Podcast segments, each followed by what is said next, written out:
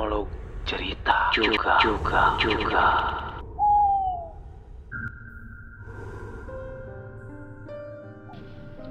Malam itu aku merasa adalah hari yang paling melelahkan bagiku. Di mana segala pekerjaan yang aku emban harus selesai hari itu juga. Ditambah rekan kerjaku tak masuk kerja. Ia izin untuk mendampingi istrinya yang sedang melahirkan. Ia terpaksa aku pula lah yang menyelesaikan pekerjaannya malam itu. Rasa lelah dan kantuk pun semakin kuat menghampiriku. Tapi akhirnya aku pun berhasil menyelesaikannya dan kuputuskan untuk bergegas pulang dari kantorku malam itu. Waktu sungguh tidak terasa, heningnya malam dan irama jarum jam semakin jelas aku dengar.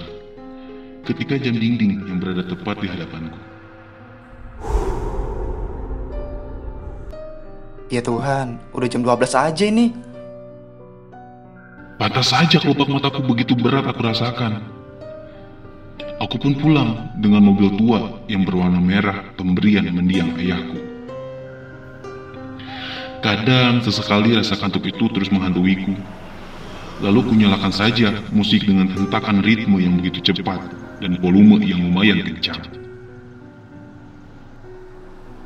Dan akhirnya, mulai perlahan rasa kantuk itu pun menjauhiku.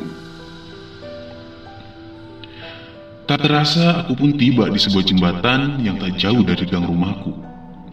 Ketika melintasi jembatan tersebut, aku pun melihat perempuan yang sedang dimarahi oleh seorang pria tepat berdiri di hadapannya. Dan aku mulai memperlambat kecepatan mobilku. Setelah aku melewati mereka, aku tetap memperhatikan mereka dari kaca spion mobilku. Saat kulihat perempuan itu ditampar oleh pria tersebut, Aku pun sontak memberhentikan mobilku. Tetapi aku masih memantau mereka dari dalam mobilku.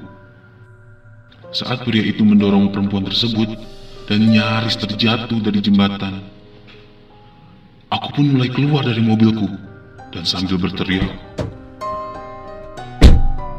Woi, Aku lari menghampirinya. Tatapan dingin yang penuh dengan kebencian dari pria tersebut seketika menatapku. Karena aku khawatir perempuan tersebut terjatuh saat didorong oleh pria itu. Dan aku pun menegurnya. Bang, kalau dia jatuh gimana? Kalau mau ribut jangan di sini dong. Pria itu pun mulai menarik tangan perempuan tersebut. Tetapi ia melawan hingga memukul tangan pria tersebut agar lepas dari genggaman kuatnya.